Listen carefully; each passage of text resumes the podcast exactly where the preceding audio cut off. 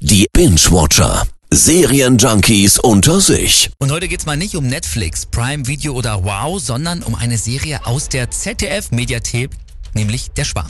Der erste Wahl der Saison und er wird tot angespült? Was glaubst du, ist da los? Sie sind manchmal spät dran.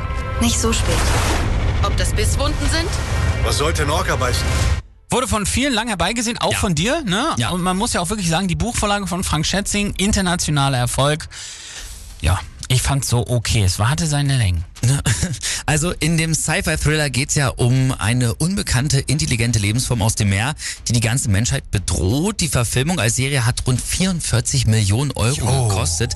Und damit ist Der Schwarm die teuerste deutsche Serie aller Zeiten. Sechs der ersten acht Folgen sind mittlerweile online. Höchste Zeit, mal ein Fazit zu ziehen. Ja, und du hast es ja schon gesagt, also ich war mega gespannt drauf, hab mich auch richtig drauf gefreut und was soll ich sagen? Das war wohl nischt.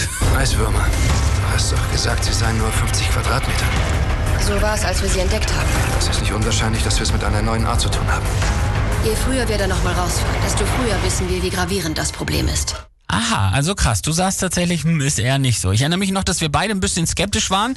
Das deutsche Kino hat jetzt auch nicht den besten Ruf. Warum sagst du, dass die Serie nicht gut ist? Also für mich funktioniert's halt insgesamt nicht, ne? Die Handlung plätschert so vor sich hin. Wie ne? Buch. Ja, fand ich jetzt nicht unbedingt. so. Also es passiert mir aber generell zu wenig, ne? Dafür haben wir die einzelnen Charaktere und die haben super viel Drama. Irgendwie, das hat für mich Soap-Charakter. Du hast es gewusst. Ich hab's vermutet. Und wieso hast du es mir verschwiegen? Ich hab Gewissheit gebraucht. Ob ich dich angelogen habe? Das ist der tödlichste Krankheitserreger, der je entdeckt wurde. Das ist im Trinkwasser.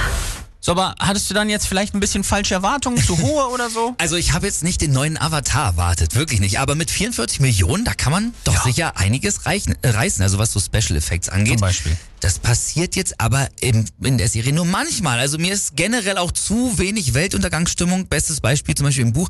Da zerbrettert ja so ein Tsunami irgendwie halb Europa in der Serie. Zeigen sie aber jetzt nur so beispielhaft eigentlich so einen Leuchtturm, der umgemäht wird. Also sorry. das tut's nicht. Das tut's nicht. Nein, wird's für mich auch kaputt machen. So, ähm, außerdem würde ich so zusammenfassend sagen, es fühlt sich so ein bisschen an wie eine sehr langatmige Nacherzählung von Hitchcocks Die Vögel, nur halt mit Meerestieren.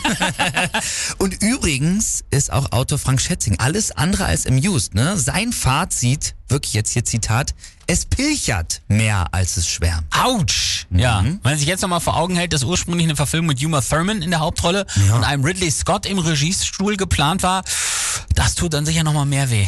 Ja, also ich schreibe das deutsche Fernsehen und Kino weiterhin nicht ab und im Westen nichts Neues zeigt ja auch, dass es anders geht. Aber der Schwarm, das kann man sich meiner Meinung nach sparen. Es gab Sichtungen an der ganzen Küste. Überall? Zur selben Zeit?